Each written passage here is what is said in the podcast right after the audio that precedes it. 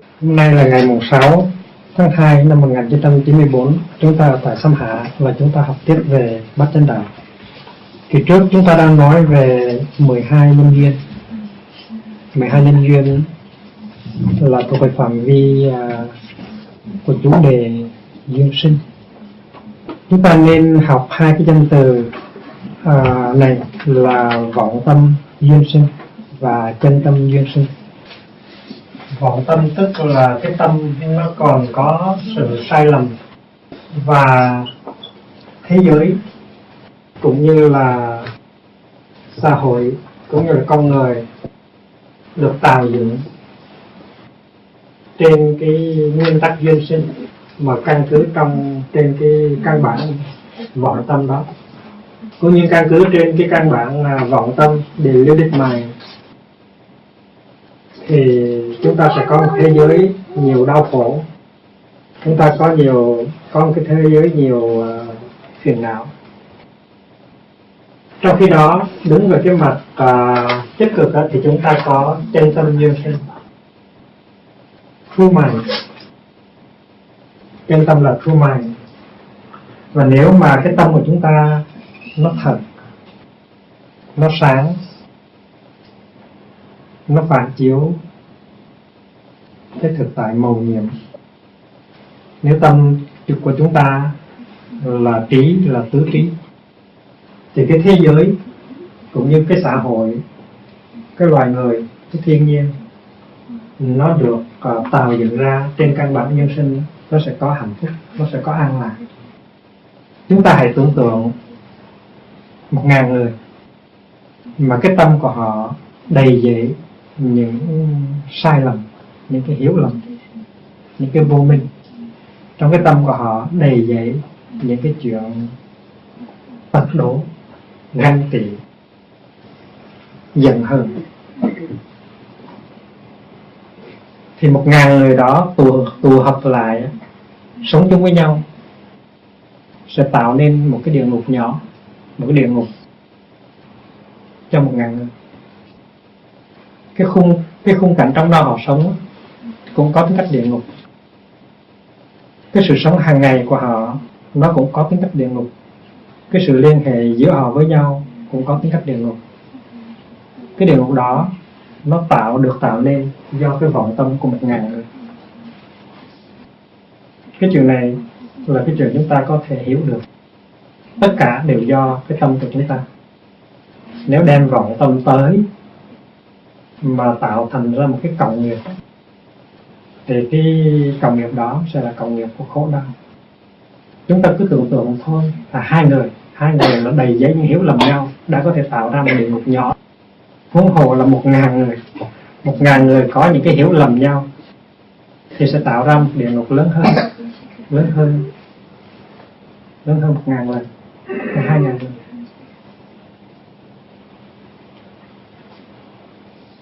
Thành muốn chuyển cái địa ngục đó thành ra thiên đường. Thì chúng ta biết là chỉ một, có một cách là chuyển tâm. Nhưng mà ai có thể chuyển được cái tâm của một ngàn người đó?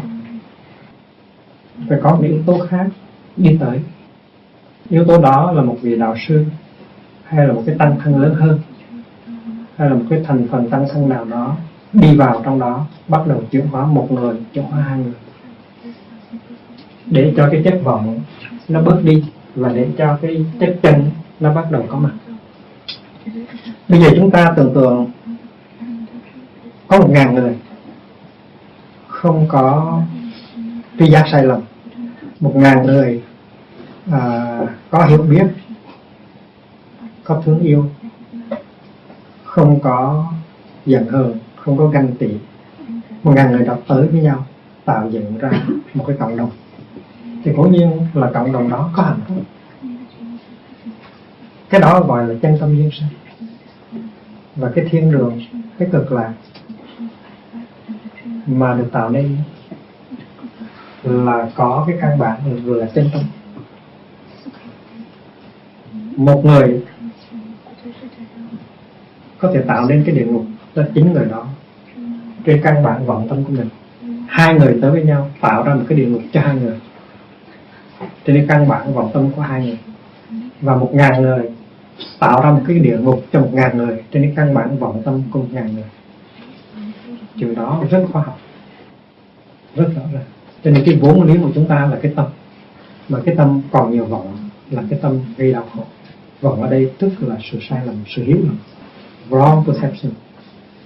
Perception erroneous để lý định mày khi mà có một người mà cái tâm sáng, cái tâm không có hiểu lầm, tâm không có vọng cái tâm nó chân thì người đó có một thiên đường nhỏ cho chính họ và khi mà hai người như vậy tới với nhau, thì họ đã có hạnh phúc nhiều lắm rồi. Họ tạo ra một cái thiên đường nhỏ cho hai người. Và khi có người thứ ba muốn chung vô thì họ phải cẩn thận chút xíu. Họ nói nên cho vô hay không nên cho vô. Nếu mà cái thiên đường họ vững vàng á sẽ có thể cho vô được. Và với hai cái chân tâm đó thì mình có hy vọng chuyển cái vòng tâm kia từ từ. Và trong thời gian sau, có ba cái chân tâm. Và cái thiên đường đó cái thiên đường nhỏ bé đó, nó tiếp tục tiếp diễn. Giá dụ có một ngàn người với cái tâm như vậy, cái tâm nhẹ nhàng, thanh thoát, không có hiểu lầm, không có ganh tị, không có sầu đau, tới với nhau, thì tất nhiên niết bàn, thiên đường, hạnh phúc, thế giới hoa nghiêm là một cái gì phải có không thể không có được. Vậy thì 12 nhân duyên mà chúng ta thường học, thường nói, thường giảng lâu nay á, là 12 nhân duyên. Đứng về phương diện vọng tâm mà nói. Và chúng ta nói quá nhiều, đã nói quá nhiều về vọng tâm nhân sinh, mà chúng ta rất ít, đã nói rất ít về chân tâm nhân sinh. Chúng ta nói đến cái phần tiêu cực rất nhiều. Chúng ta than thở, chúng ta buồn khổ vì tính chất tiêu cực của dương sinh. Nhưng mà chúng ta chưa có cơ hội nhiều để nói, để học và để thực tập về cái phần tích cực của dân sinh, gọi là chân tâm dân sinh. Cho nên cái thế hệ của quý vị là phải mở ra một cái kiến nguyên mới của sự học Phật. Thay vì nói nhiều về vọng tâm dân sinh, nói 12 nhân duyên đưa tới khổ đau, thì quý vị phải nói nhiều, phải học nhiều và phải đưa ra những phương pháp thực tập cụ thể về chân tâm dương sinh căn cứ vào cái thuyết 12 nhân duyên để tạo dựng một cái thế giới của hạnh phúc một thế giới của an lạc. Vậy thì chúng ta làm lại cái vẽ lại cái à, cái đồ cái bản đồ hôm qua. Phía trong đó, thì chúng ta nói chúng chúng ta vẽ 12 nhân duyên. 12 duyên 12 12 chi phần. Của thập nhị nhân bốn cái là ờ, giữa, mỗi cái là có hai cái phải không? Có cái màu gì tươi tươi rồi vẽ cái ở ngoài. Cái tên tâm dân sự. Ở đây chúng ta có vô minh. Rồi tới hành rồi, tới thức. Rồi tới danh sắc rồi tới cái gì? Lực nhập. Rồi tới xúc. Rồi tới họ bây giờ hết mực rồi rồi tới ái. Rồi tới khổ. Rồi tới hữu. Rồi tới sinh. Rồi tới lão tử bên này chúng ta có minh. Rồi, minh như cái gì? Cái gì nhắc lại cho tôi bồ đề tâm, đại nguyện. Phải không, bồ đề tâm. Đại nguyện. Vốn là một cái năng lượng rất lớn. Một cái năng lượng rất lớn. Nó thúc đẩy mình đi tới để làm việc màu sắc. Bồ đề tâm, đại nguyện nó đưa tới gì? Trí trí đây á nó được biểu hiện thành ra bốn mặt. Cái mặt thứ nhất gọi là hiển hiện để soi sáng gọi là đại viên cảnh trí. Đó là từ a là giác thức uh, mà biểu hiện ra.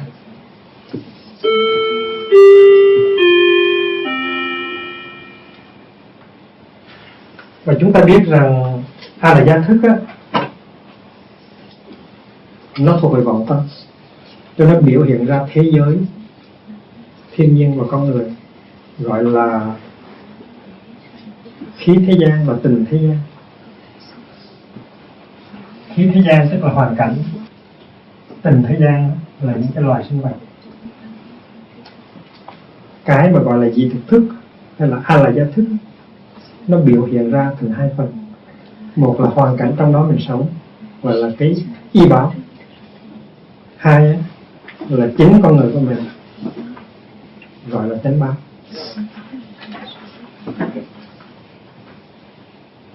Cái đó là danh sắc không có gì danh sắc tức là tâm lý và sinh lý. Ngoài ra có có ba cái khác nữa là những quan sát trí từ thức thứ thứ sáu biến thành bình đẳng tánh trí từ thức thứ bảy biến thành và cái khả năng à, soi chiếu tạo tác những cái phép lạ gọi là thành sở tác trí tức là năm thức đầu. Năm thức đầu là nhãn thức nhĩ thức ý thức thiệt thức thân thức. Thức nào cũng làm phép lạ hết. Nhưng mà chúng ta nên nhớ cái trí đầu tiên đại cái cảnh trí tức là bản chất để mà tạo tác ra cái thế giới và cái con người ở trong đó. Vậy thì trí ở đây chúng ta đừng hiểu là cái trí năng cái thông minh của con người. Trí ở đây tức là cái bản chất nó tạo tác ra một cái thế giới an lạc cái thức á, thì nó tạo ra cái hữu tức là cái cuộc sống có nhiều khổ đau có nhiều đầy đọa có nhiều ưu sầu. Còn cái trí nó tạo ra tình độ. Nó tạo ra phật độ, nó tạo ra thế giới của hai nhân và vì vậy cho nên trí đừng hiểu nó như là một cái trí năng, một cái intellect. Một cái sự thông minh mà thôi. Mà trí ở đây trước hết đại viên cảnh trí là cái bản chất sáng suốt của chân tâm nó có thể biểu hiện thành thế giới và thành con người và muôn loài trong một cái sự sống rất là màu nhiệm chúng ta đã học uh, di biểu rồi. Chúng ta biết rằng thức a là gia là bản chất của hiện hữu của sự sống. Ở đây trí phải hiểu như vậy.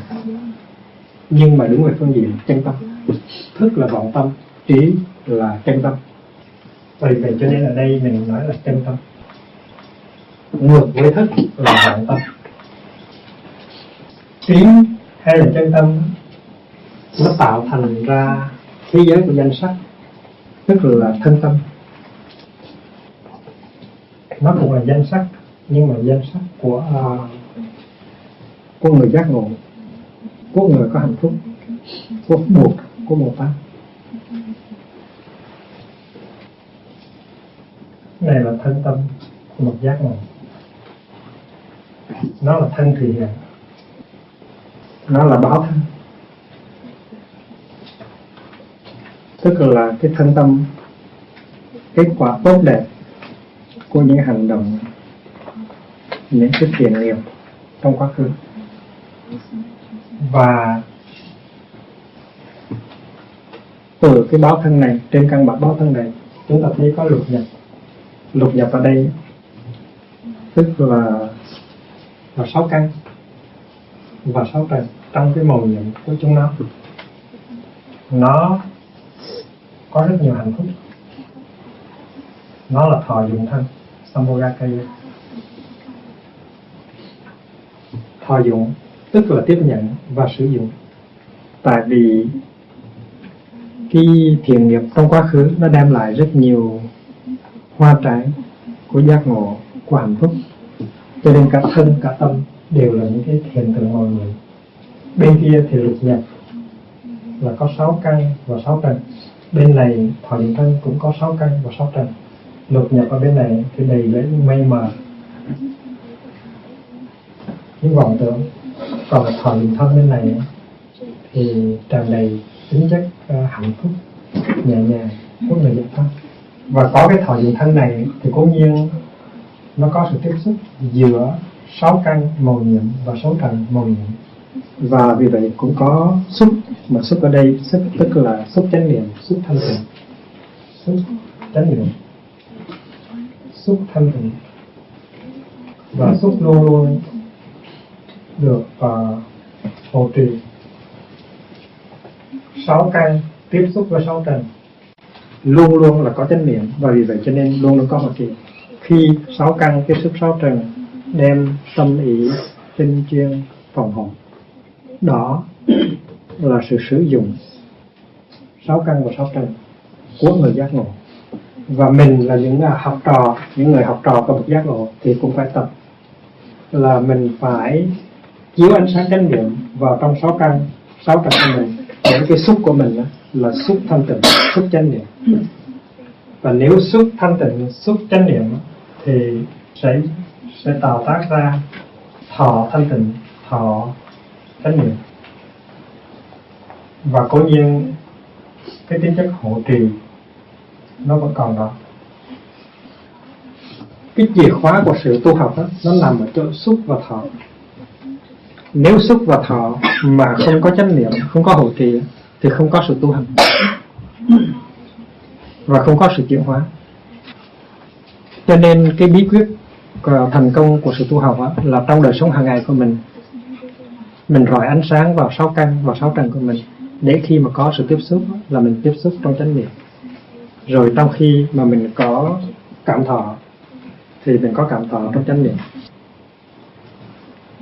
Mắt tiếp xúc với hình sắc tai tiếp xúc với âm thanh mũi tiếp xúc với mùi hương thân tiếp xúc với các pháp à, các uh, các xúc. Lưỡi tiếp xúc với các vị và ý tiếp xúc với các pháp luôn luôn có chánh niệm có thanh tịnh và có sự hộ trì. Đó là cái cửa đi vào sự hành trì sự giải thoát. Nếu không làm cái đó tức là không tu. Anh có thể tụng tụng kinh 10 hay 12 giờ đồng hồ một ngày anh có thể ngồi thiền 10 12 giờ đồng hồ một ngày nhưng mà anh không có thực tập. À, chánh niệm anh không hộ trì sáu căn thì anh không có tu gì tại vì anh ngồi thiền và anh tụng kinh là để làm cái đó. Mà trong khi ngồi thiền và tụng kinh anh không có làm cái đó thì anh không có thực sự là ngồi thiền anh không có thực sự là tụng kinh. Trong khi mình lại buộc á thì mình cũng tập tiếp xúc trong khi mình lại tổ tiên ông bà, mình cũng tiếp xúc. Trong khi mình uống nước, mình ăn cơm, mình tiếp xúc. Trong khi nắm tay một người bạn nhìn vào mắt một em bé, đều là tiếp xúc cả. Nhưng mà những tiếp xúc đó luôn luôn đặt dưới ánh sáng chánh niệm. Và vì vậy cho nên tiếp xúc đó nó thanh tịnh. Tiếp xúc đó thanh tịnh là tại vì chúng ta thực tập hộ trì sáu căn. Hộ trì sáu căn, tức là chìa khóa của sự tu học và khi mà chúng ta đã biết hộ trì sáu căn thì những cái thọ của chúng ta cũng được đặt ở trong chánh niệm. Khố thọ cũng được đặt trong chánh niệm. Lạc thọ cũng được đặt trong chánh niệm. Và xá thọ, tức là không khổ không lạc, cũng được đặt trong chánh niệm. Mà nếu thọ được đặt trong chánh niệm, thì sẽ không bị ái dục, nó kéo đi. Ái dục nó kéo đi hay không kéo đi? Là do xúc và thọ có được đặt trong chánh niệm hay không? Ái, tức là sự ờ, thèm khát. Krishna. Laswa craving. Thirst. Nó làm cho mình chạy theo nó làm cho mình đắm đuối. Nó làm cho mình bị kẹt. Mà sở dĩ mình bị kẹt, mình đắm đuối mình chạy theo là tại vì xúc và thọ của mình không được bảo trì không được hỗ trì bởi chánh niệm. Trong khi đó nếu xúc và thọ được hỗ trì trong chánh niệm thì không đi tới ái mà đi tới một cái khác. Hôm qua chúng ta hôm, hôm trước chúng ta nói cái đó là gì? Tức nó đi tới xã xã tức là tự do. Chúng ta phải định nghĩa chữ xã một cách thú triệt. Xã đây có nghĩa là tự do xã đây có nghĩa là không phe phái. Xã đây có nghĩa có khả năng là không vướng mắc là buông bỏ. Nhưng mà xúc và thọ không phải là chỉ đưa tới xả nó đưa tới từ. Nó đưa tới bi. Nó đưa tới hỷ. Và nó đưa tới, tới xả nó không đưa tới ái nhưng mà nó đưa tới từ bi, hỷ và xả và vì vậy cho nên khi mà trong quá trình xúc và thọ, mà chúng ta không thấy từ bi, hỷ xả phát sinh trong ta, mà nó phát sinh ái dục khác ái, vướng mắc thì chúng ta biết rằng chúng ta đang không có thực tập đúng đắn. Tại vì ái này cũng thuộc về phương diện tình cảm nhưng mà đó là một thứ tình cảm đam mê vương mắc. Còn từ bi xa cũng là tình cảm, nhưng mà thứ tình cảm thanh thoát, nhẹ nhàng. Tình cảm là gì? Tình cảm là một cái, tình là một cái, là một cái năng lượng. Nó có thể, nó có thể ờ, thực hiện được rất nhiều pháp lạ khi mà người ta thương thì người ta có thể làm được những cái chuyện mà người không thương không làm được. Người ta có thể tự tử. Nếu anh không có thương thì anh tự tử rất là khó. Thương mà được thương đó,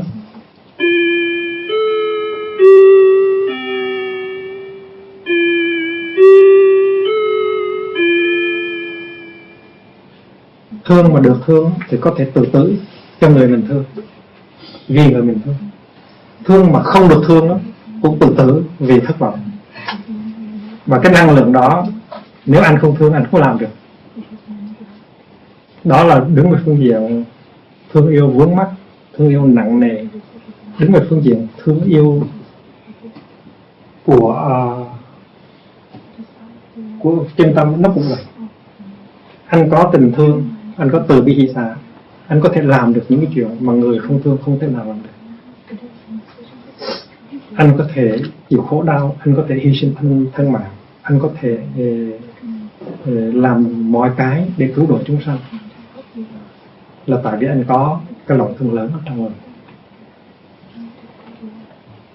Và vì vậy cho nên cái đạo lý về từ bi hỷ xá tức là đạo lý về tình thương trong đạo buộc để nó thay thế cái tình thương vướng mắc nặng nề hệ lụy gọi là khát ái, gọi là trishna ở trên sự sống biết bao nhiêu người ngục lặng trong biển khổ, trong biển thất vọng là tại vì ái, tại vì cái tình hệ lụy, cái tình vô minh, cái tình vướng mắc.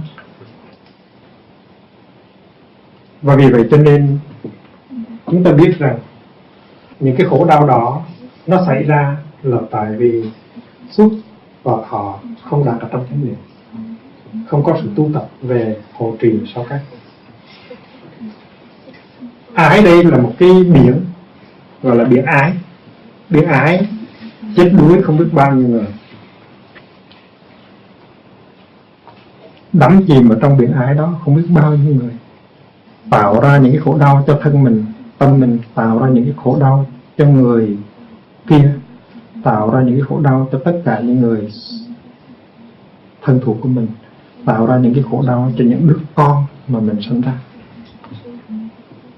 Và tất cả đều ngặn lặng ngục ở trong cái biển ái đó.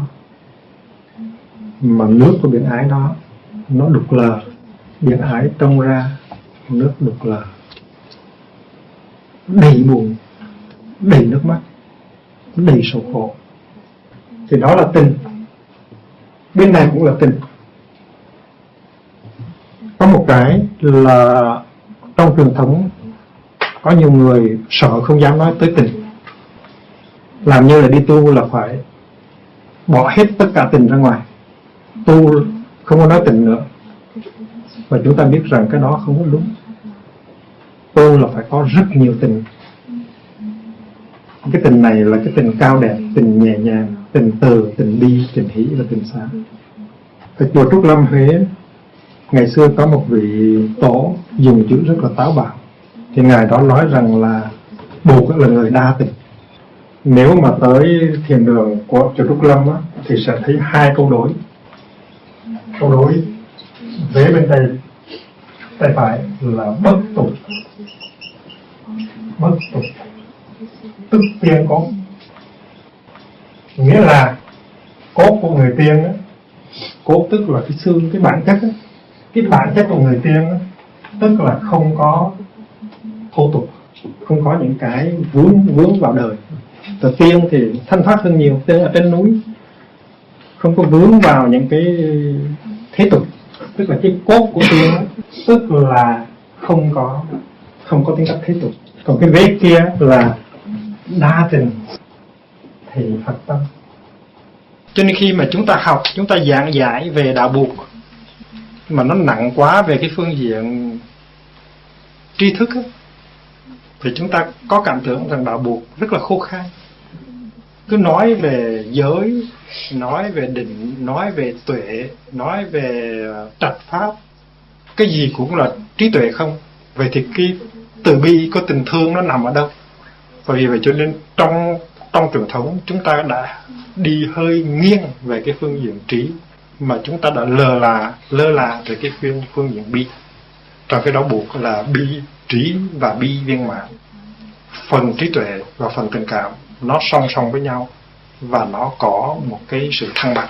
Và vì vậy cho nên giá đạo lý về từ bi thị xả cần phải được đưa lên cao, cần phải được phát triển, cần phải được khai thác rất nhiều. Khi chúng ta đưa cái sự thực tập từ bi hỷ xã vào thì sự sống có hạnh phúc rất nhiều ngay trong giây phút hiện tại. Và vì vậy cho nên bài giảng hôm nay á, bài pháp thoại hôm nay á, nó có chủ đề là tình thương. Thương như thế nào mà mình có hạnh phúc? Những người được thương những người cũng có hạnh phúc. Và không ai bị lặn ngục vào trong cái biển khổ đau của của khát ái của Krishna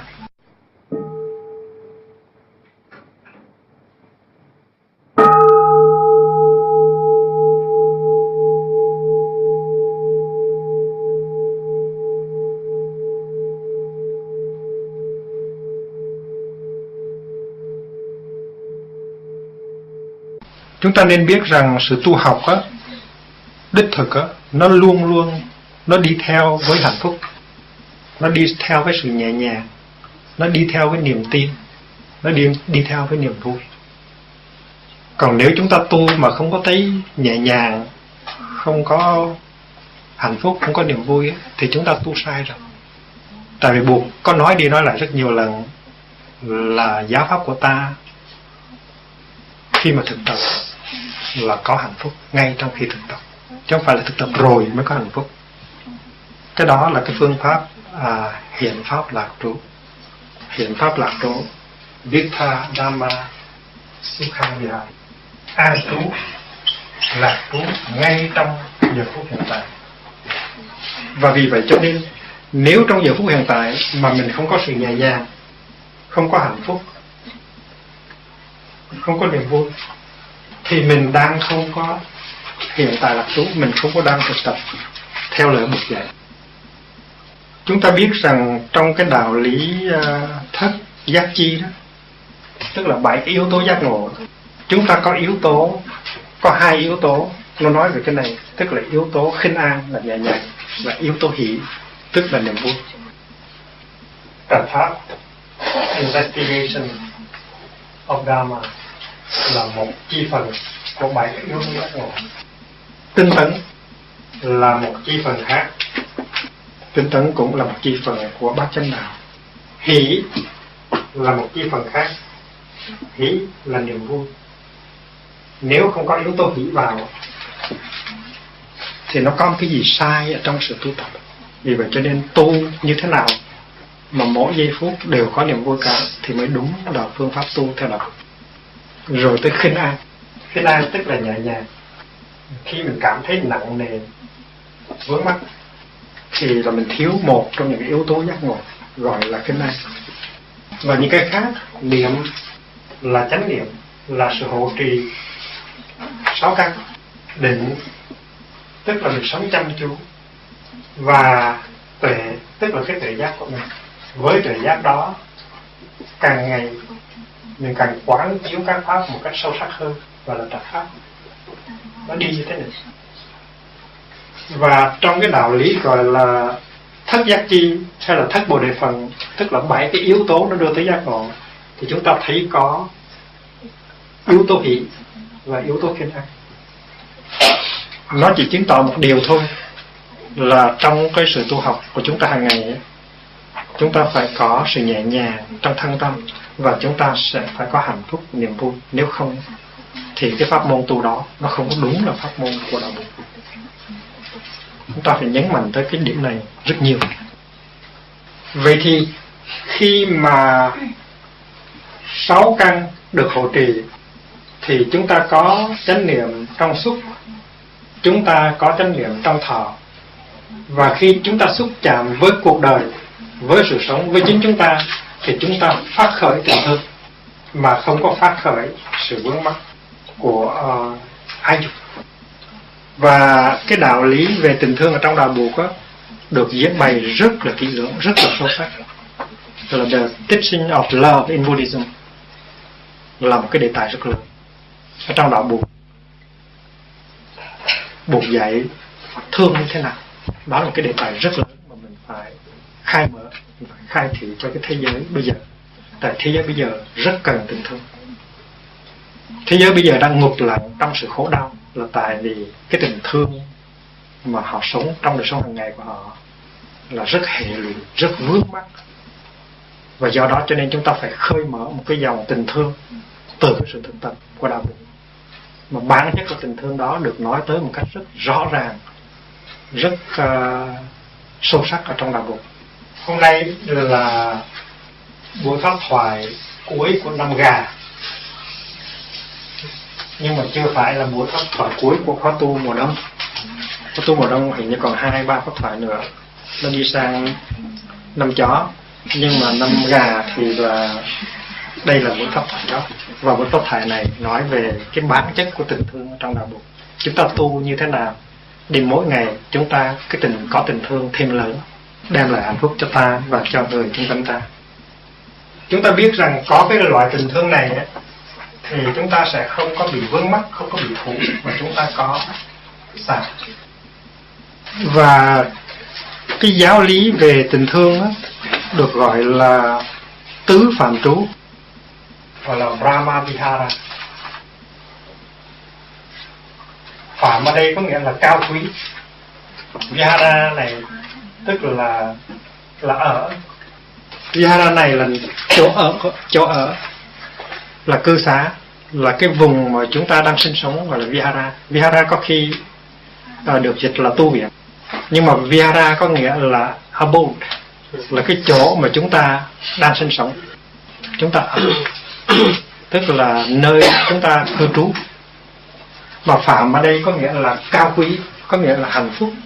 Nghĩa là những cái vùng cư trú à, trong đó chúng ta có hạnh phúc nhiều nhất. Thành đó là cái vùng cư trú của buộc và bồ tát nếu mà mình muốn có hạnh phúc đó, thì mình gia nhập vào cái cư xá đó. Vào cư xá đó mà sống chung với buộc với bồ tát thế nào có được nhà hạnh phúc? Tại vì cư xá đó là cư xá tứ phạm trụ tức là từ bi hỷ xá. Thành ai hỏi mình địa chỉ của ông ở đâu nói địa chỉ của tôi là the four Brahma Viharas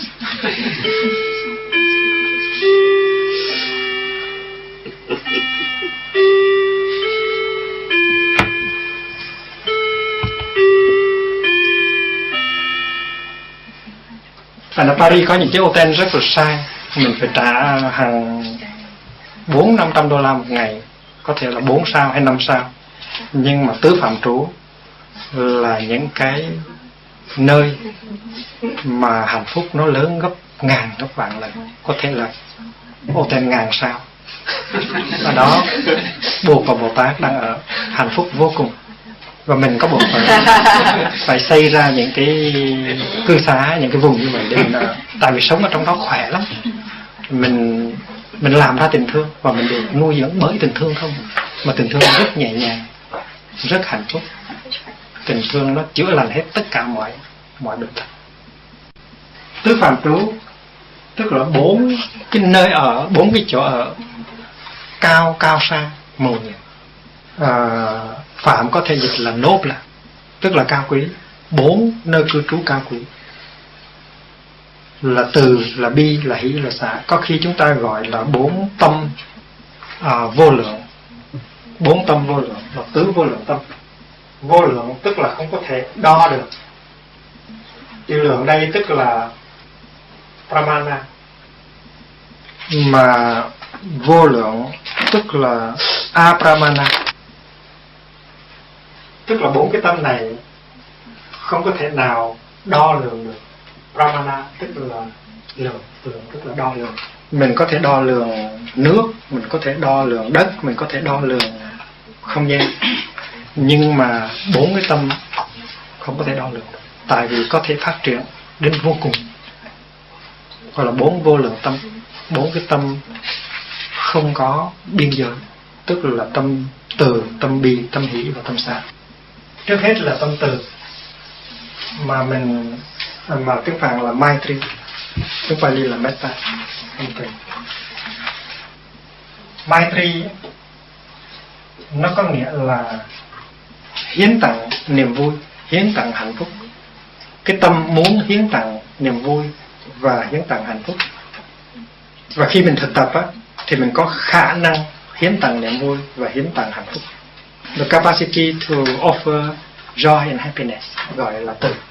Và đức bụt uh, uh, sắp ra đời để nối tiếp uh, sự nghiệp của một thích ca tên là Mai Trì tên là bút đức đức bụt của tình thương. Maitreya. Maitreya tức là từ thị từ thị Mr. Love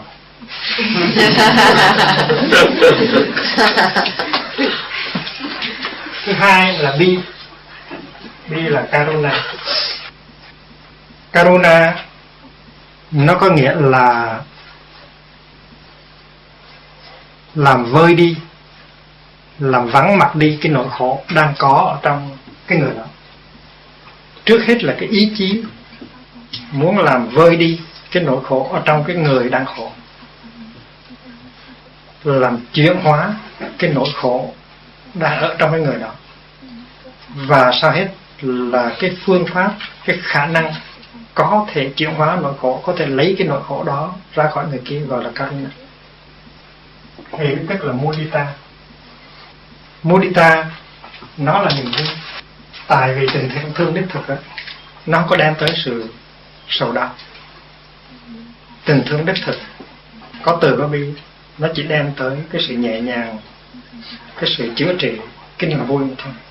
Thế trong tình thương mà có sự sầu đau không phải là tình thương trong lòng không phải là từ và không phải là bị, cho nên mudita là một yếu tố của tình thương đích thực cái tình thương mà đem lại cho người thương và người được thương hạnh phúc đó, thì mới đúng là tình thương trong đạo bụng còn cái thứ tình thương mà mỗi ngày đều gây khổ đau cho nhau gây vướng mắc cho nhau thì cái tình thương đó không phải là tình thương của đạo buộc. Vì vậy cho nên mudita hỷ đây nó là tình thương. Nó là một yếu tố của tình thương. Yếu tố thứ ba của tình thương. Thì thương như thế nào mà mình có niềm vui và người mình được thương cũng có niềm vui? Chứ không phải là hai người kéo nhau vào địa ngục. Và xã, tức là có sự nhẹ nhàng, có sự thư thái, có tự do. Tức là upeksha thương như thế nào mà mình còn tự do người mình thương cũng còn tự do. Thương như thế nào mà hai người không có đi vào trong tù ngục, một cái thứ tù ngục sơn son thép vàng, nhưng mà cũng đôi khi sơn son thép vàng, nhưng mà nó là một thứ tù ngục. Thương mà mình mất tự do. Thương mà người mình được thương mất tự do, cái đó không phải là tình thương đích thực ở trong đạo bụng thương như thế nào mà mình vẫn còn tự do và người được mình thương cũng tự do, thì mới đích thực là tình thương đạo bụng tình cha con cũng vậy, tình thầy trò cũng vậy, tình anh em cũng vậy, tình mẹ con cũng vậy, tình nam nữ cũng vậy. Nếu trong tình thương mà mình cảm thấy mất tự do, mà mình người người kia cũng cảm thấy mất tự do thì cái tình thương đó nó là tình thương hệ lụy.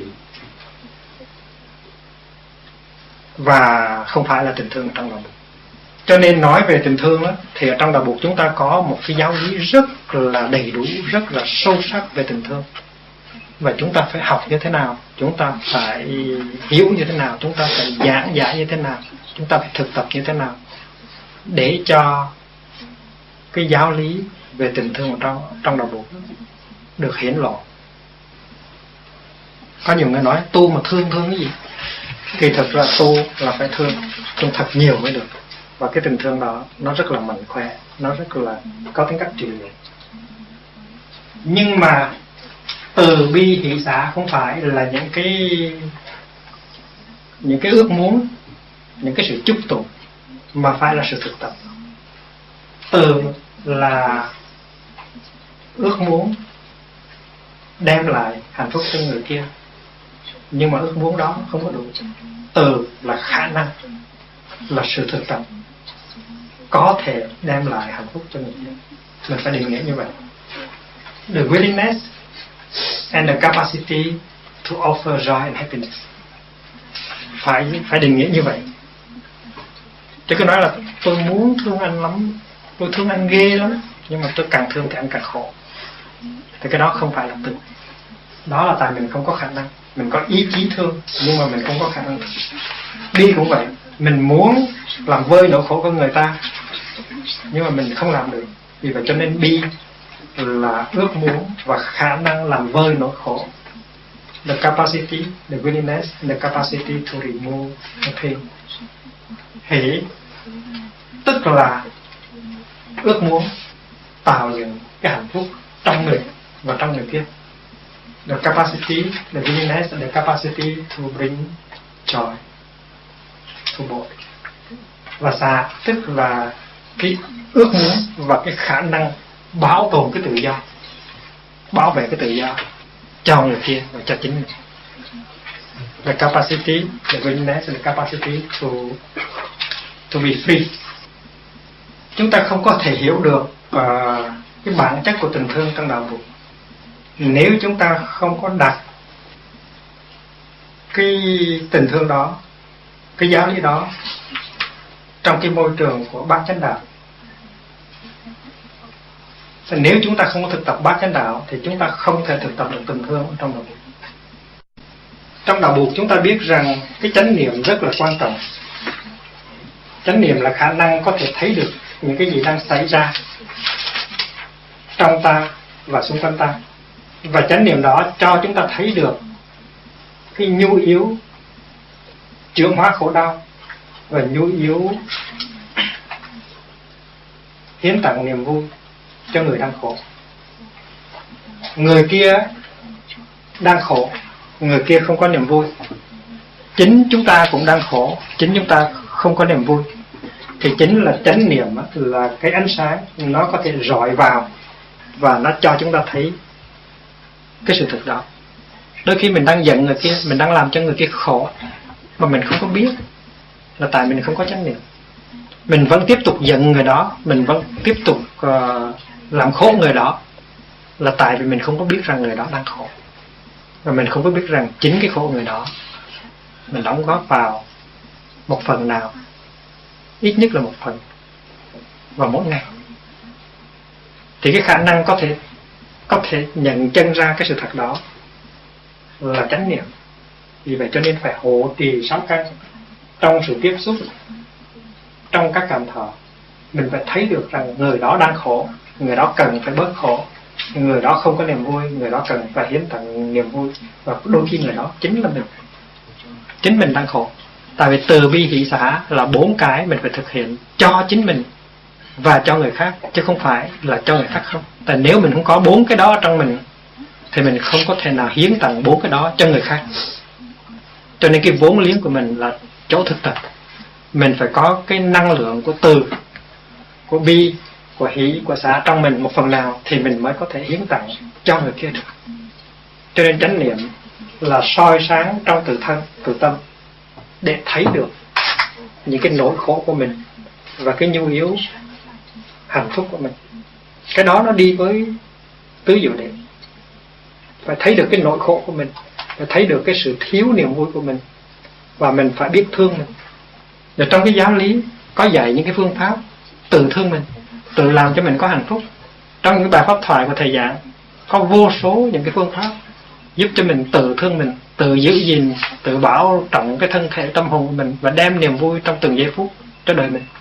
Thì cái đó là thực tập từ bi khi mà mình đi thiền hành cho đúng pháp, mình có ăn lạc trong từng bước chân mình nuôi dưỡng cơ thể từng tế bào của mình bằng hơi thở bằng chánh niệm thì lúc đó mình đang thương mình. Mình đang thương mình một cách thực. Mình đang nuôi dưỡng mình đang làm cho rã ra những cái nỗi sầu khổ. Mình đang đem niềm vui vào. Những cái bài pháp thoại những cái lời buộc dạy nó công hiến cho chúng ta những cái phương pháp để chúng ta tự thương mình, tự nuôi dưỡng mình, tự bảo trọng cái thân của mình và cái tâm của mình. Cái đó gọi là tự thương thương mình. Và cái phương pháp đó là phải thực tập hàng ngày. Phải cho mình từ, phải cho mình bi, phải cho mình hỷ, phải cho mình sợ và nếu trong đời sống hàng ngày mình cũng thực tập bốn cái đó, thì mình không có tiếp nhận được cái gì của buộc cả và mình không có gì cả để tặng cho những người xung quanh mình. Và trong trường kiều có hai câu nói về cái chuyện từ thương. Nhưng mà từ thương ở đây là hoàn toàn tiêu cực. Đó là cái hồi mà kiều ở lầu nguyên bích phải tiếp khách, đau đớn về cái phận của mình, thương xót cho cái phận phận của mình. Khi tỉnh rượu, lúc tàn cánh, giật mình mình lại thương mình xót xa. Thương mình đó là chẳng qua là tội nghiệp mình thôi. Thấy cái thân phận đầy đọa, thấy cái thân phận nhơ nhút của mình, thấy cái sự thiếu tự do hoàn toàn của một kiếp người, cho nên sự xót thương đó là sự xót thương hoàn toàn tiêu cực. Khi tỉnh rượu, lúc tàn canh một mình mình lại thương mình xót xa, cái thương đó nó không chữa trị được, nó không đem lại hạnh phúc. Trong khi cái thương ở đây á nó phải được thực thực hiện ở trong mỗi cái hành động của mình. Mỗi cái nhìn, mỗi nụ cười, mỗi hơi thở, mỗi bước chân, mỗi động tác trong hàng ngày đều phải nhắm tới cái mục đích thương thương cái thân của mình và thương những người xung quanh. Buổi sáng, khi mặt trời lên, khi chim hót, nếu chúng ta có chánh niệm, chúng ta tiếp xúc với ánh sáng mặt trời, với tiếng chim hót, chúng ta mỉm cười, chúng ta thấy những cái đó màu nhiệm. Tức là cái xúc và cái thọ của chúng ta nó nuôi dưỡng của chúng ta. Nó đem tới từ và bi và hỷ và xa cho thân tâm của chúng ta. Đó là thực tập tình thương trong lòng. Còn thức dậy mà không thấy một ngày đẹp, không thấy 24 giờ tinh khôi hiến tặng cho mình. Thức dậy mà không có thấy cái tặng phẩm đó của đất trời.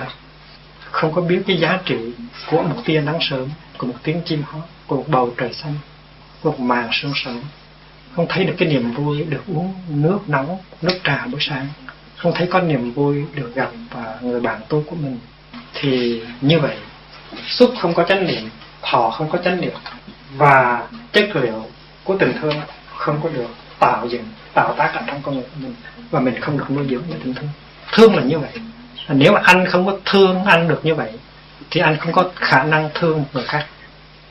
Nếu anh nói là anh thương người khác, thì cái thương người khác có thể là cái sự đắm đuối, cái sự vướng mắc cái sự kéo nhau xuống, cái vực thẳm của biển khát ái thôi, chứ không phải là cái thương đích thực.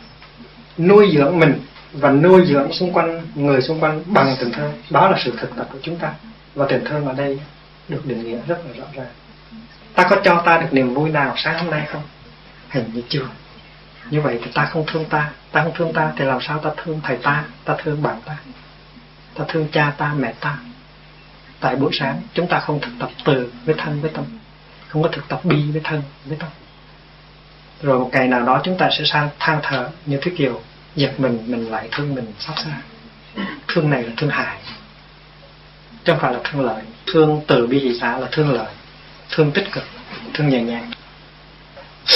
Mà cái tình thương đó, nó căn cứ trên cái nhu yếu của thân và của tâm nhờ chánh niệm, chúng ta mới biết rằng chúng ta có nhu yếu, được thương, được có hạnh phúc, được chuyển hóa, được có thêm tự do. Và chúng ta phải thực tập công phu hàng ngày phải nhắm đến cái sự thực tập đó. Cái tình thương nói tới ở đây, được nói tới ở đây là cái tình thương nó được phát xuất từ một cái thấy, một cái tuệ.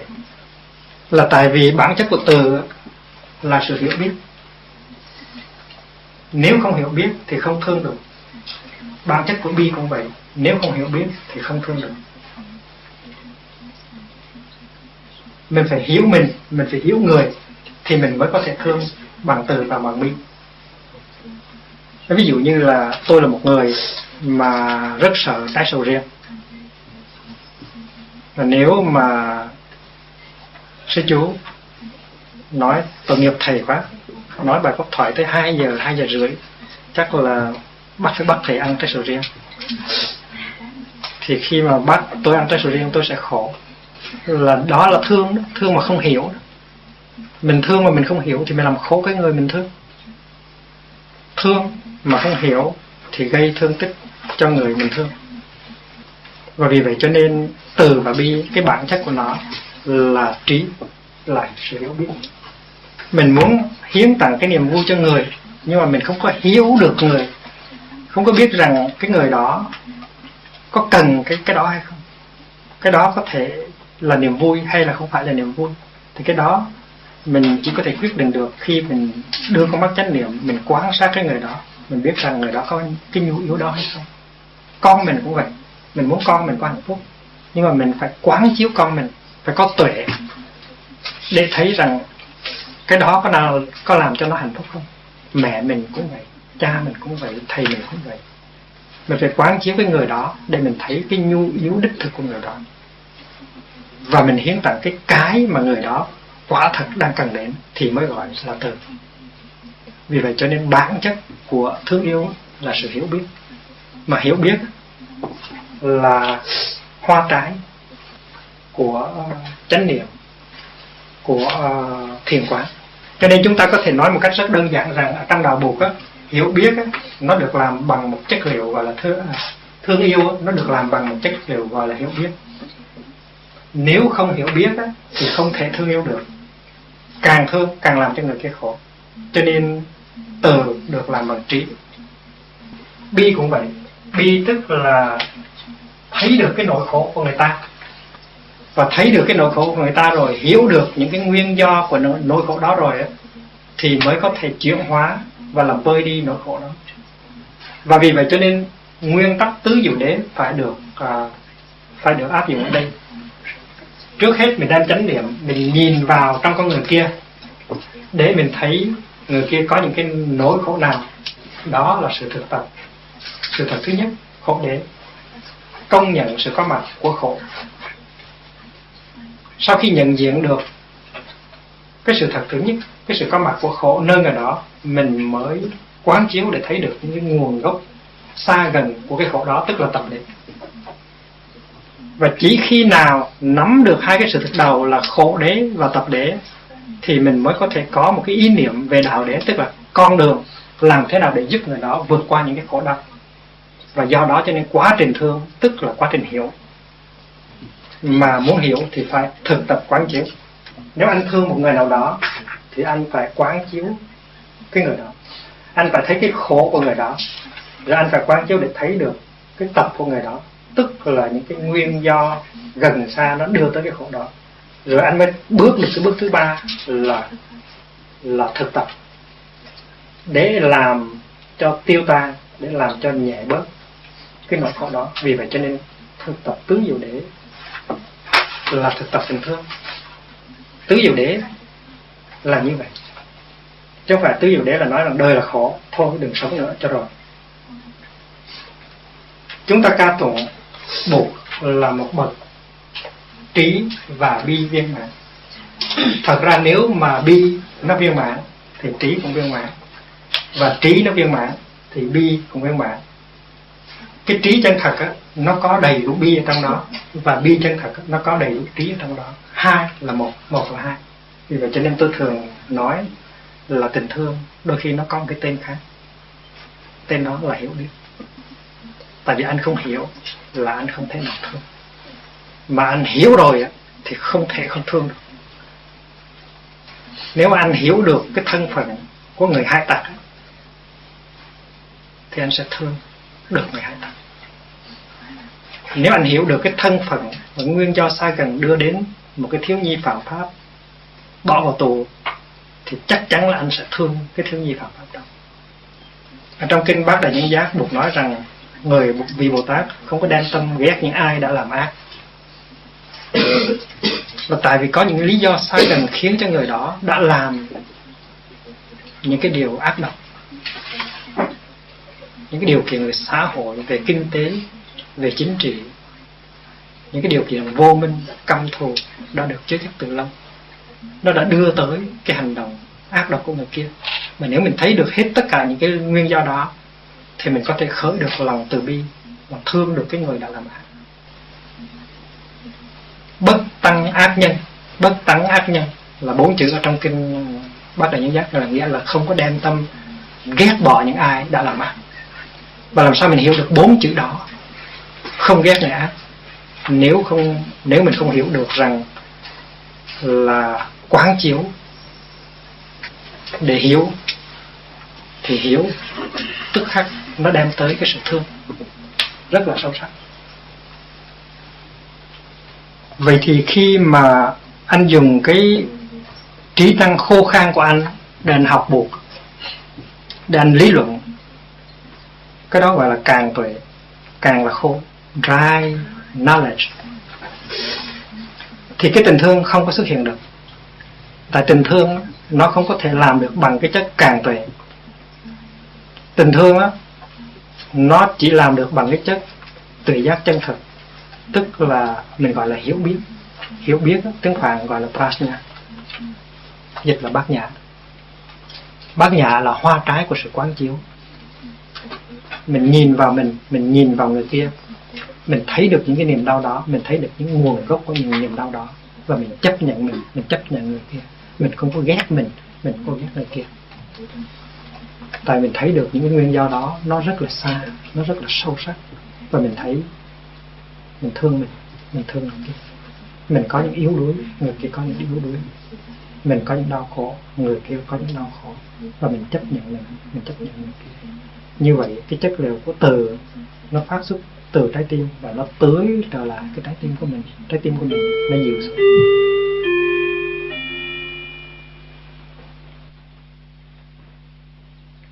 và nếu mình thực tập uh, từ và bi cái căn bản hiểu biết đó, thì không bao giờ mình đi vào cái sự thương yêu vướng mắc. Khi thương đó, mà không có trí tuệ không có quán chiếu, thì mình hay tạo ra một cái nhà tù cho người mình thương. Và cái nhà tù đó là để cho mình luôn. Cái đó gọi là tình thương chiếm hữu, possessive love. Mình mình không được thương thì mình thấy bơ vơ tệ lạnh. Mà khi mà được thương là mình ở tù. Cái người mình thương làm nhà tù cho mình. Cũng cũng khổ như thế có khi khổ hơn nữa. Ngày xưa thanh thang không có chịu, không có hạnh phúc. Bây giờ ở trong nhà tù thì mới khổ. Mà sở dĩ người kia tạo, lập ra nhà tù mà nhốt mình đó là người kia rất có thiện chỉ người kia nói rằng là mình sẽ sung sướng ở trong cái nhà tù đó. Hãy ra khỏi nhà tù đó là mình sẽ khổ. Thế nên người kia chỉ cho mình, bắt mình phải làm theo cái này cái này cái này cái này cái này cái này. Không được làm cái này cái này cái này cái này cái này cái này. Đó là nhà tù. Chồng với vợ vợ với chồng, cha với con, mẹ với con, bạn bè với nhau, nam nữ với nhau. Khi thương nhau, chúng ta xây cho nhau những cái nhà tù. Rất êm ả. Nhưng mà nhà tù vẫn là nhà tù mà sở dĩ chúng ta xây nhà tù là tại vì chúng ta không biết được nhu yếu đích thực của chính chúng ta và của người chúng ta thương thì buộc dạy như vậy về tình thương là khá để đầy đủ. Tình thương được làm bằng chất liệu của quán chiếu của hiểu biết, nhưng buộc còn đi xa hơn nữa, tại vì ngài có tình thương rất là sâu sắc. Ngài hiểu cái tâm của chúng sanh. Ngài nói rằng trong cái tình thương chân thật, nó có yếu tố của niềm vui. Nếu không có yếu tố của niềm vui thì anh biết rằng cái đó chưa phải là từ, chưa phải là bi. Đây là một cái một cái phương pháp khác nữa để nhận diện tình thương, sự có mặt của niềm vui. Có nhiều người sợ sợ vui. Tu mà còn vui gì nữa? Tu thì không được vui. Vì vậy cho nên nói là vui ở đây tức là cái vui vì tha altruistic joy sympathetic joy. Vui là tại người kia thành công, người kia có hạnh phúc thì mình vui. Cho mình cũng có được vui vì mình. Mudita đấy là niềm vui. Niềm vui đó không phải là chỉ phát sinh sau khi khi mình thấy người kia thành đạt, người kia nhẹ nhàng, người kia có hạnh phúc. Mà niềm vui đó cũng có thể có được khi mình thấy mình có nhẹ nhàng, mình thành công, mình hạnh phúc. Tại sao lại kỳ thị mình? Joy là joy tại sao phải là altruistic joy hay là sympathetic joy? Joy. Vậy thì khi mà tôi bước những cái bước thiền hành thảnh thơi, tôi tiếp xúc với nắng, tôi tiếp xúc với tiếng chim, tôi tiếp xúc với tăng thân, tôi được nuôi dưỡng, tôi vui. Thì cái đó là mudita tôi có quyền tiếp nhận, tôi có quyền nuôi dưỡng tôi bằng cái niềm vui đó. Và đó là điều buộc dạy chúng ta phải làm. Tại sao chúng ta không có quyền vui? Trong uh, trong giáo lý thất giác chi có yếu tố khinh an và yếu tố hỷ buộc giờ chúng ta phải nuôi dưỡng thân tâm bằng niềm vui và làm như vậy tức là thực tập sự thương yêu để tôi ngưng uh, một vài phút tôi đọc cho quý vị nghe một bài thơ tình. Tết này mình có thể uh, có cơ hội mình nghe một số những cái bài thơ của Vũ Hoàng Chương. Vũ Hoàng Chương uh, những cái năm mà trước khi tịch đó, có làm nhiều bài thơ Phật rất hay rất đạt nhưng mà hồi còn trẻ, đau khổ ghê lắm. Thơ say, thơ điên. Thơ tình, đây là một bài Vũ ẩn Chương viết năm 1940 trong cái tập thơ gọi là thơ say. Tăng của nhà ai, Tăng một phương. Nơi đây rượu đắng, Mưa đêm trường đã thấy khổ rồi thế. Chỉ có hai cái, Tức là trời mưa suốt đêm Và một mình uống rượu say mềm. Trong lòng cũng khổ lắm. Tăng của nhà ai Tăng một phương Ở đây không có tăng. Nơi đây chỉ có rượu đắng Mưa đêm trường Ừ, đêm tháng 6, 12 nhị Tổ của Hoàng ơi hỡi nhớ thương. 12 tháng 6 là cái ngày tan nát. Ngày cô ta bỏ đi. Tổ tức là tên người yêu Tức là cô Kiều Thu. Tăng của nhà ai tăng một phương. Nơi đây rượu đắng Mưa đêm trường. Ừ đêm tháng 6 12 nhịp Tổ của Hàng Hoàng ơi hỡi nhớ thương. Cô đâu có ở với mình nữa, cô bỏ cô đi rồi. Là thế, là thôi, là thế đó. Mười năm, thôi thế mỏng tan tầm. Mười năm trăng cụ, hai nguyện ước. Tổ của hoàng ơi tổ của anh. Chúng ta nhớ ngay tới ngã và ngã sợ thì mình yêu một người, mình thương một người là người đó phải thuộc về mình. Đó là ngạ sở. Tố của hoàng ơi, tố của anh, you are mine. Chính vì vậy cho nên mới khổ. Tại vì khi thương á, mình lấy sợi dây mình cột cái người đó vào mình mình nói là, mày là của tao, em là của tôi, em không được thuộc về của cái khác. Em không được ngắm trăng, ngắm sao đi ra bờ biển tại vì em đã là nô lệ của tôi rồi. Tố của hoàng ơi hỡi nhớ tố của hoàng ơi tố của anh. Tháng 6 12 từ đẩy nhẹ. Chung đôi, từ đẩy nhẹ, lìa đôi. Trước đó thì chung đôi, mà sau đó thì lìa đôi. Thành ra 12 tháng 6 là cái mức ờ, đánh dấu. Tháng 6 12 từ đẩy nhẹ. Chung đôi, từ đẩy nhẹ, lìa đôi. Đó là vô thường chứ có gì đâu có hợp thì có tan. Em xa lạ quá. Đâu còn nữa. Số của hoàng xưa, số của tôi. Bây giờ có gặp ngoài đường, nhưng mà cô ta không thèm dò. Cô ta vẫn ở Hà Nội, và anh chàng cũng đi thất thiểu trên bờ hồ Hoàng Kiếm. Và anh ta nhìn lên thì thấy cô đi với một người khác. Ngày xưa, tố của Hoàng. Nhưng mà bây giờ tố đâu phải của Hoàng nữa. Đâu có phải là Nga sợ nữa tháng 6 12 từ đẩy nhẹ, chung đôi từ đẩy nhẹ, chung đôi từ đẩy nhẹ, lìa đuổi em xa lạ quá, đâu còn nữa đâu còn phải, tố của hoàng xưa, tố của tôi. Cái hoàng xưa nó khác, hoàng xưa nó có tố. Là tố xưa nó khác là tố của hoàng. Nhưng mà bây giờ hoàng, bây giờ là hoàng khác, mà tố cũng là khác. Đó là cô thường chứ có gì nữa nó vô thường và vô ngã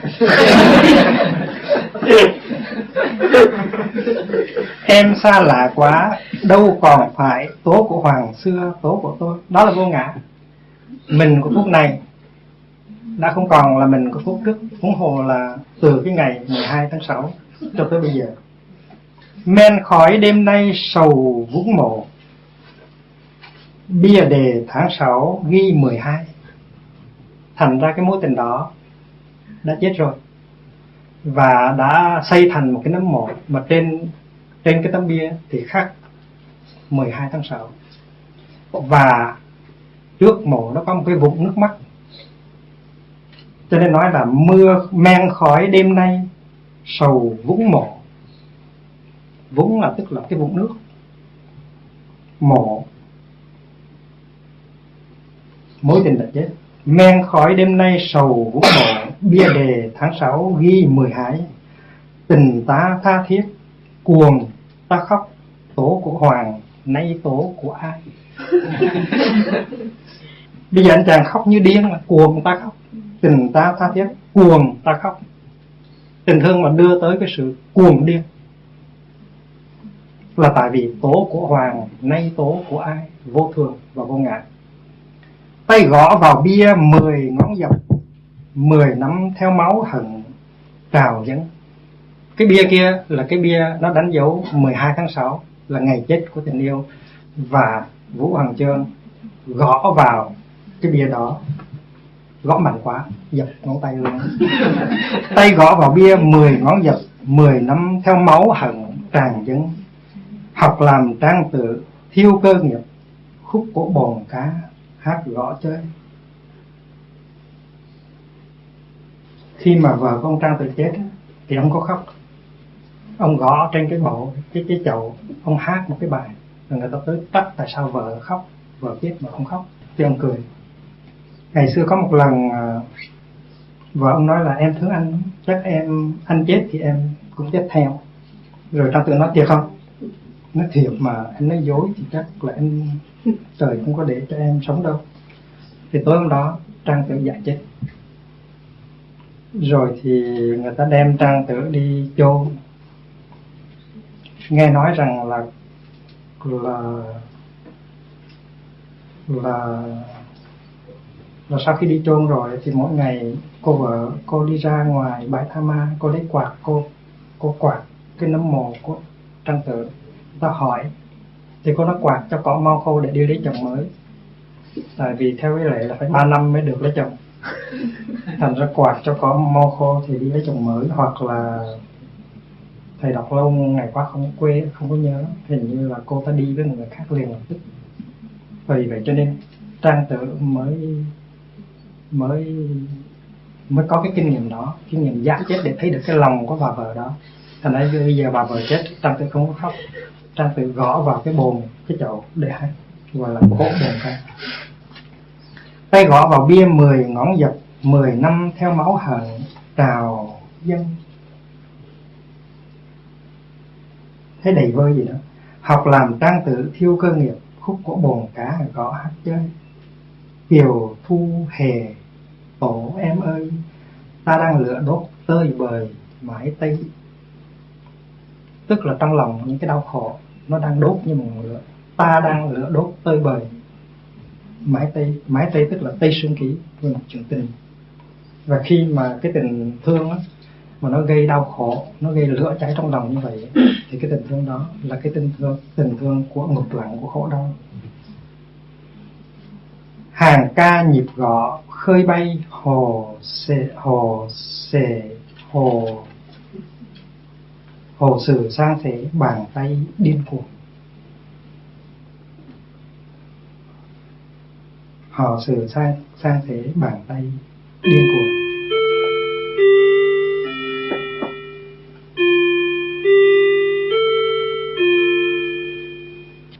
Kiều Thu Hề, trót biên thương sầu cao ngủ ngục mấy đường, tơ so sự sang xế sự sang hò bàn tay nhịp gõ điên rồ khỏi lên kiều thu hề tổ hỡi em nghiêng chân xuống bể mà xem mình lửa bùng.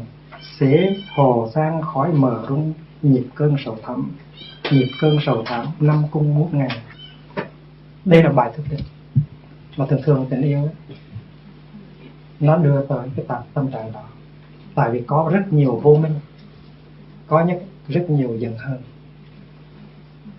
nó đưa đến sự tan vỡ của rất nhiều mối tình và nó tạo ra khổ đau cho cả hai bên.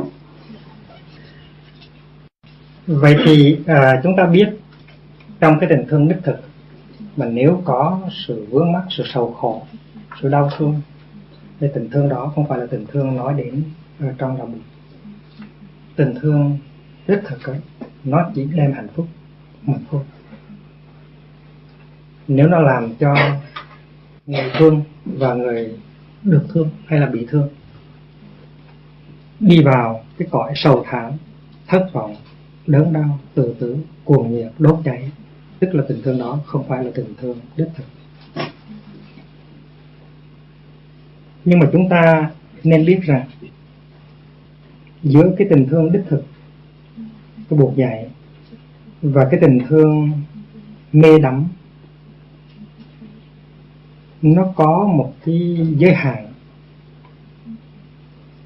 Có nghĩa là khi thương, mà nếu chúng ta là người có thực tập sự tu học thì chúng ta phải quán chiếu vào trong cái bản chất của tình thương chúng ta. Để chúng ta nhận diện là trong cái tình thương đó, nó có chất liệu của từ, của bi và của hỷ hay không. Nếu hoàn toàn không có chất liệu của từ, của bi, của hỷ, thì tình thương đó nó tạo đau khổ cùng cực. Nếu có một ít chất liệu của từ, của bi, của hỷ thì nó đỡ hơn. Nhưng mà nếu cái chất liệu từ, bi và hỷ đó nó còn quá ít ỏi thì chúng ta vẫn đi theo cái con đường của khổ đau, của vướng mắc, của sầu hận, của đầy đọa. Cho nên phải thực tập làm thế nào để chuyển hóa cái chất liệu tiêu cực ở trong tình thương của chúng ta làm cho cái chất liệu từ bi và hỷ nó càng ngày càng tăng tính chứ không phải là cái vấn đề một á, là thương theo kiểu này hai là thương theo kiểu kia. Cái đó nó khó lắm. Một là thương hai là không thương. Cái điều đó nó khó lắm. Bởi vì vậy cho nên mỗi ngày chúng ta phải nhìn vào trong cái tình thương của chúng ta và tự hỏi câu hỏi trong tình thương của chúng ta có chất liệu từ bi hỷ và xá hay không?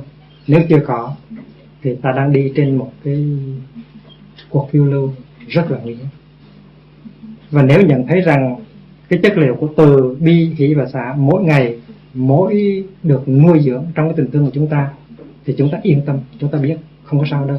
Dầu chất liệu của vướng mắc dầu chất liệu của uh, mê mờ nó đang còn nhưng mà ta đang đi tới con đường chuyển hóa và cái tình thương đó nên nhớ. Có thể là tình thương cha con, mẹ con, vợ chồng, anh em. Tình thương nào cũng vậy, tình thương nào cũng phải được làm bằng chất liệu lành mạnh của từ, của bi, của hỷ và của sản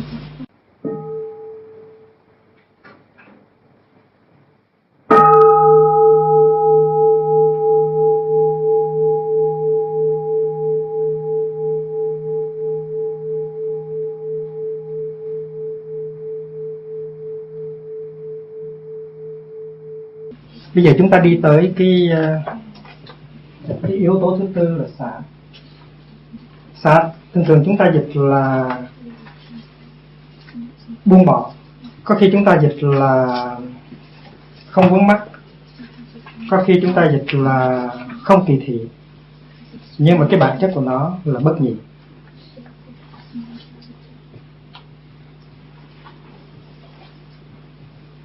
Không có kỳ thị tức là bất nhiệt và cái định nghĩa hay nhất là tự do. Thì một cái tình thương chân thật là một cái tình thương có chất liệu của tự do.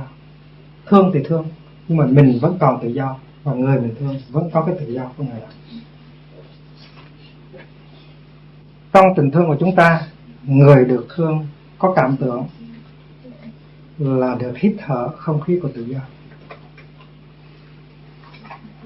Và người đó được nuôi dưỡng bởi tình thương của chúng ta và tại tình thương của chúng ta không có đánh mất cái tự do của người đó.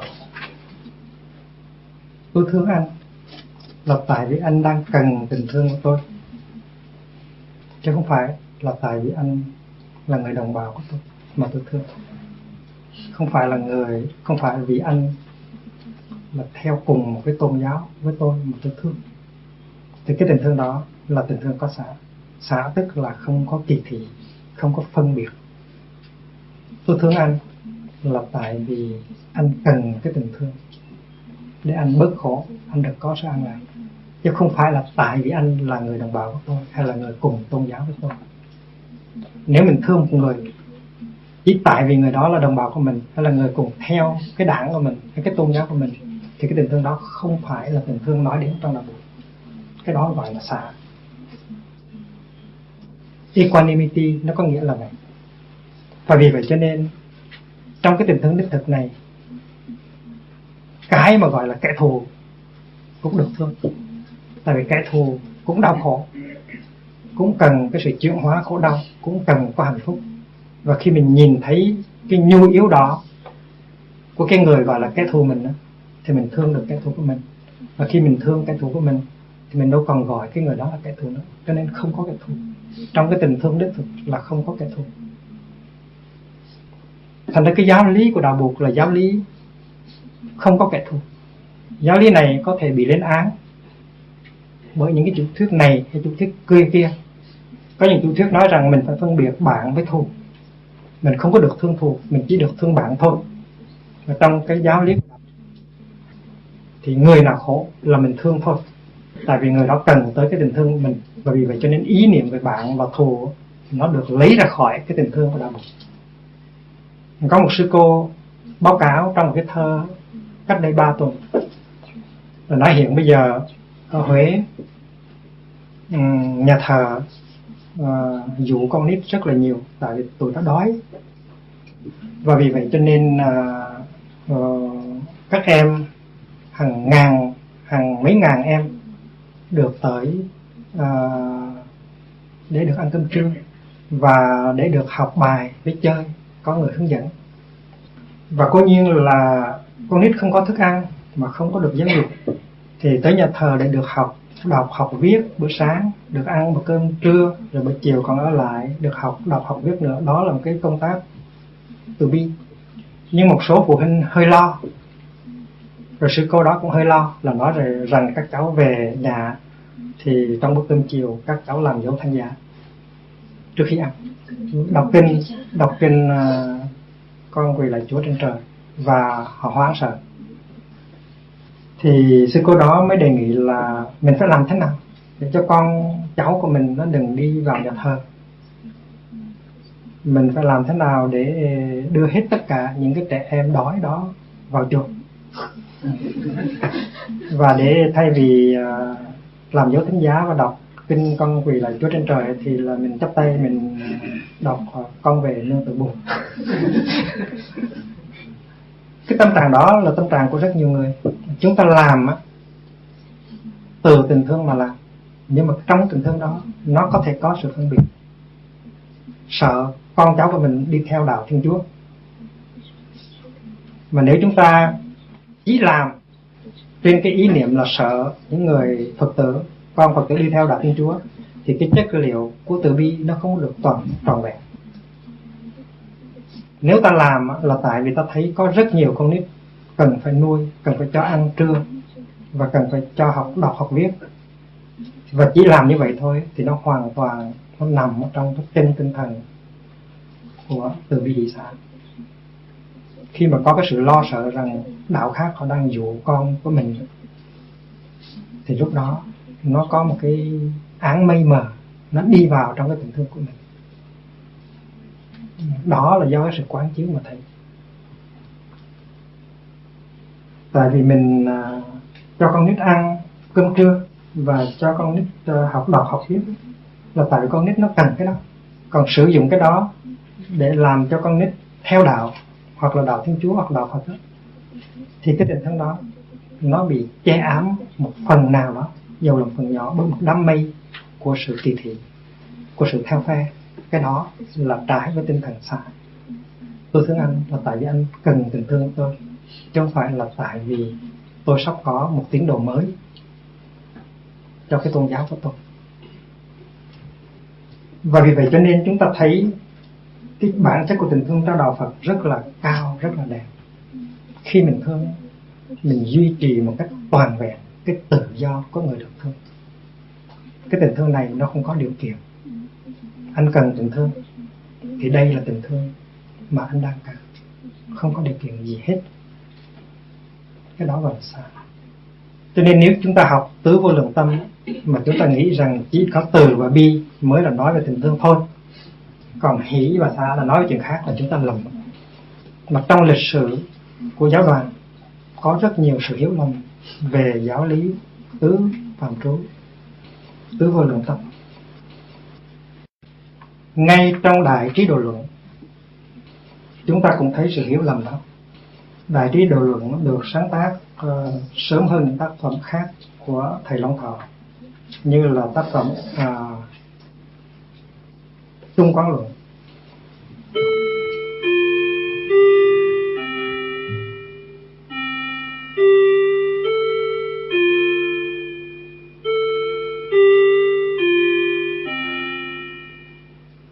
Mà cái sự hiểu lầm này, nó phản chiếu cái sự hiểu lầm của những cái tông phái, những cái bộ phái đang diễn giảng và đang thực tập tứ vô lượng tâm cái hồi đó.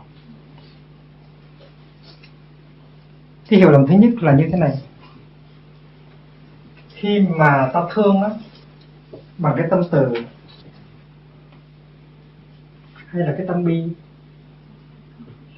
thì chúng ta phải bị vướng mắc một phần nào đó. Chúng ta có lòng ưu ái, chúng ta có lòng xót thương. Chúng ta phải lo cho người này, người kia vì vậy cho nên chúng ta bị cột vào cái người đó, những cái người bị thương đó, được thương đó. Và chúng ta mất đi một cái phần tự do của chúng ta. Khi mà chúng ta thấy người khổ thì chúng ta xót thương trong khi chúng ta xót thương như vậy, thì chúng ta mất đi cái tự do của chúng ta. Vì vậy cho nên trong cái thực tập từ và bi, thì chúng ta bị từ và bi nó làm cho chúng ta mất đi cái sự an lạc, cái sự tự do của chúng ta một cái phần nào. Rồi khi mà chúng ta thực tập hỷ, chúng ta thấy niềm vui, sự thành công của người chúng ta có sự vui mừng.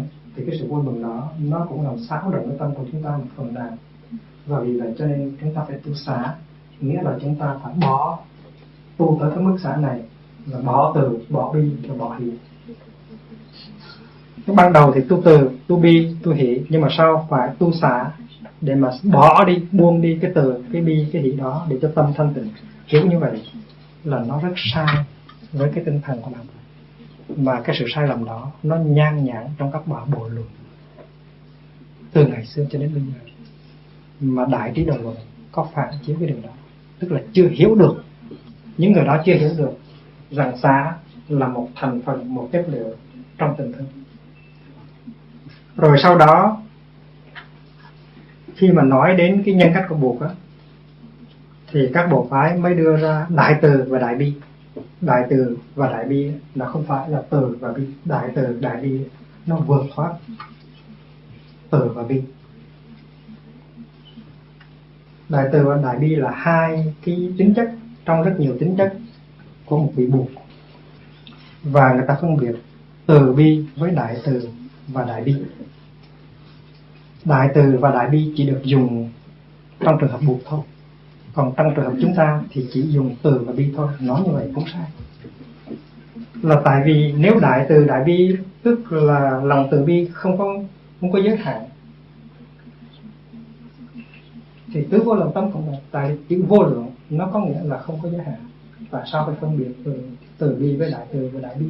Đó là cái kẹt của những người đi trước. Vì không có hiểu không có nắm được cái bản chất của uh, giáo lý tứ vô lượng tâm.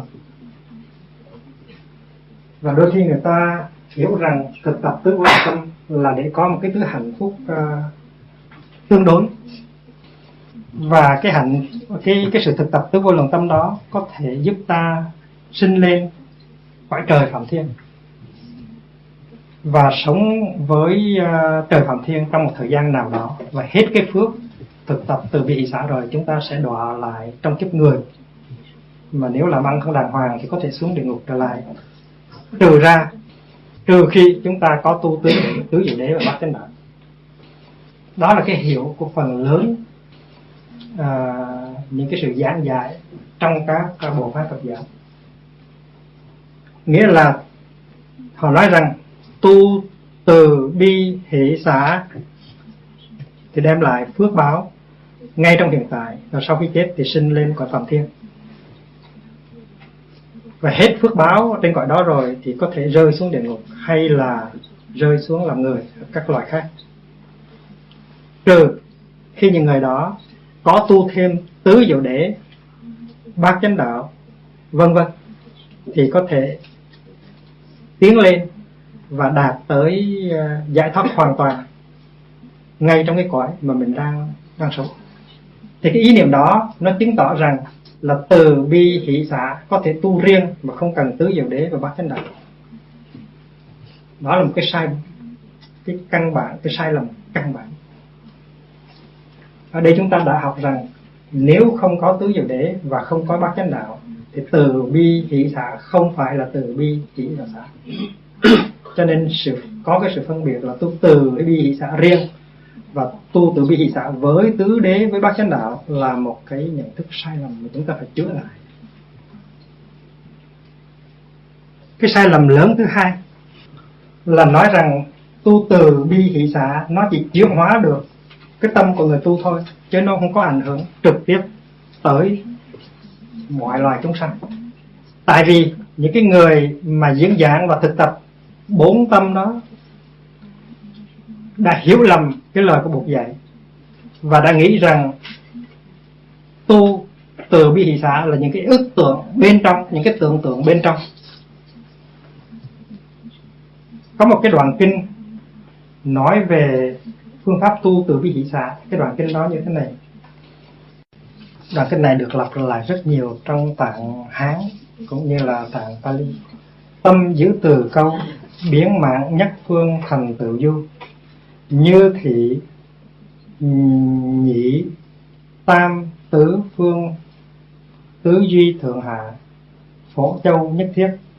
Tâm giữ từ câu, vô kết, vô oán, vô nhuế, vô tranh, cực quảng thậm đại vô lượng thiện tu biến mạng nhất thiết thế gian thành tự vô như thị bi hỷ tâm, giữ xả câu, vô kết vô oán, vô nhuế vô tranh, cực quảng thậm đại, vô lượng thiện tu biến mạng nhất thiết thế gian thành tự vô nó có nghĩa như thế này. Cái tâm mình đó nó đi đôi với chất liệu từ. Và mình, cái tâm đó, nó đi vào nó đi về một phương và nó tiếp xúc với tất cả cái phương đó một cách rất là sâu sắc. Làm một với cái phương đó. Cũng như vậy, cái tâm mình với cái chất liệu tự bi đi vào phương thứ hai, đi vào phương thứ ba, đi vào phương thứ tư, đi vào phương thượng, đi lên phương thượng, đi xuống phương hạ. Đồng nhất mình với cái phương đó làm cho cái chất từ bi đó thấm nhuận vào cái phương đó. Không có nội kết không có oán hờn không có giận dữ không có tranh chấp rất lớn rất rộng không có ngần mẻ. Và cái điều này cũng được thực hiện với bi với hỷ và với xả đây là tiếng anh đó đây là tiếng anh của uh, Edward Conde he dwells suffusing first one direction with a heart linked to friendliness then a second then a third, then a fourth, then above, below, around, and everywhere. And so he dwells, recognizing himself in all, suffusing the entire world with a heart linked to friendliness, từ far-reaching, gone great, unlimited, free from enmity and malice. Tiếng Pháp, tiếng Pháp dịch từ tiếng Pali. Ayant englobé la première région par une pensée associée à la bienveillance in demeure. Ayant englobé de la même manière la deuxième, la troisième et la quatrième région, le zénith, le nadir, les quatre régions intermédiaires, ayant englobé partout et de toute manière le monde entier par une pensée associée à la bienveillance, pensée étendue, agrandie, immense, exempte d'inimité, exempte de méchanceté, une demeure. Il en fait de même avec la pensée associée à la compassion, avec la pensée associée à la joie et avec la pensée associée à l'équanimité. Vì vậy cho nên có một số các vị dạy như thế này là trong khi ngồi thiền thì mình rải cái tâm từ của mình về phương Đông, bao trùm tất cả các loài đang ở bên phương Đông của mình. Rồi sau đó rải phóng cái tâm từ mình qua phương Tây bao trùm tất cả các loài phương Tây trong cái lòng từ của mình. Rồi phương Bắc rồi phương Nam rồi phương Thượng rồi phương Hạ rồi Tây Bắc Tây Nam Tây Nam Đông Bắc Đông Nam. Và như vậy mình thực tập với bi với hỷ và với sợ và hiểu như vậy có người hiểu như thế này là mình cứ tưởng tượng. Có thầy giải thích rằng mình tưởng tượng cái lòng từ của mình nó như là một cái đám mây trắng. Nó từ trong trái tim của mình nó đi ra nó bao trùm một phương bao trùm hai phương ba phương bốn phương tám phương mười phương. Và đó là cái sự thực tập à, tứ vô lượng tâm. Và vì vậy cho nên à, trong trong à, đại trí độ luận có dùng cái chữ là ước tưởng đó là chữ nho tại vì đại thế độ luận là nói với đại thừa thì nói rằng nếu mà tu như vậy á, thì chỉ có sự chuyển hóa nội tâm thôi. Cái lòng từ lòng bi lòng hỷ lòng xả nó chỉ chuyển hóa cái căm thù cái nặng nề trong lòng thôi. Chứ nó không có ảnh hưởng tới cái chúng sanh bên ngoài. Tại vì đây anh tưởng tượng anh thương chứ anh chưa thật là thương tại vì thật là thương thì anh phải thực tập lục độ. Anh phải làm phật. Thì trong uh, ước tượng đó có thể là dịch từ chữ manaskara là tác ý. Không biết có phải như vậy không? Đó là ông uh, Echin Lamot nhưng mà tôi nghĩ không phải là manaskara. Ở trong đại trí độ luận có nói rằng nếu mà thanh văn tu theo cái kiểu đó thì cái tu từ bi hỷ xả chẳng qua là những cái ức tưởng bên trong, nó chuyển hóa cái tâm sân hận của mình bên trong, chứ nó không có ảnh hưởng trực tiếp và thực tế tới mọi loài chúng sanh. Và vì vậy cho nên, muốn tu từ bi hỷ xả đàng hoàng là phải phát nguyện thành Phật và phải thực tập sáu phương pháp ba la mật, six paramita, tức là bố thí, trì giới, nhẫn nhục, tinh tấn, thiền định và trí tuệ thì nó chỉ chứng chứng tỏ một điều thôi, là cái hiểu về tứ vô lòng tâm, nó còn rất là cạn. Tại vì từ là cái ý niệm, là cái chất liệu của sự cho vui bi là cái ý niệm, cái chất liệu của sự làm cho tan, tiêu tan nỗi khổ. Cũng như hai cái tâm kia mình chỉ có thể thực hiện được là khi mình quán chiếu, tức là từ cái hiểu mà đi tới cái thương.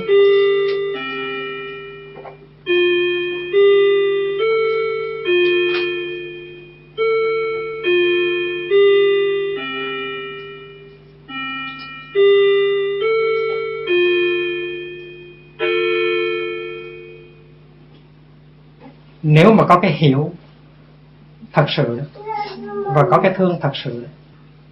Thì cái hiểu và cái thương đó nó không có thể ngăn cản nó được. Nó sẽ trở thành ra hành động. Nếu anh thực tình hiểu cái người đó và anh thực tình thương cái người đó thì khi mà anh ngồi thiền anh đứng dậy cái chất liệu của hiểu và thương đó nó tự động nó biến thành hành động liền. Anh sẽ tới với người đó anh nói cái gì anh làm cái gì liền. Được và ảnh hưởng của tình thương của anh đó, nó trở thành ra có thực liền chứ không phải là ức tưởng nữa và vì vậy cho nên cái hiểu về tứ vô lượng tâm đó, ở đây nó không có đủ sâu sắc. Cho nên cái đề tài về tứ vô lượng tâm về từ bi hỷ xả cần phải được à, học hỏi cần phải được ừ, khai thác cần phải được thực tập. Như thế nào? Để cho tình thương nó trở thành ra một cái chất liệu có thật chứ không phải là những cái điều người ta nghĩ tới và người ta nói tới mà. Thôi tôi hy vọng quý vị đã nắm được uh, những cái ý chính à, nhất là cái chuyện à, cái chuyện hiểu lầm cái chuyện hiểu lầm à, và phân biệt giữa à, từ bi hỷ xả với cái sự thực tập à, tứ đế và bát chánh đạo. Rồi cái sự hiểu lầm rằng là từ bi và hỷ trong cái tu ba cái đó mình có thể bị vướng mắc cho nên mình phải tu xa để bỏ từ bỏ bi và hỷ đi. Đó là những cái hiểu rất là rất là cạn cỡ rất là sai lầm. Và nhất là cái hiểu lầm rằng là tu từ tu bi tu hỷ tu xả tức là cái chuyện ức tưởng bên trong người tu hành thôi nó cũng không có ảnh hưởng gì tới cái thế giới bên ngoài.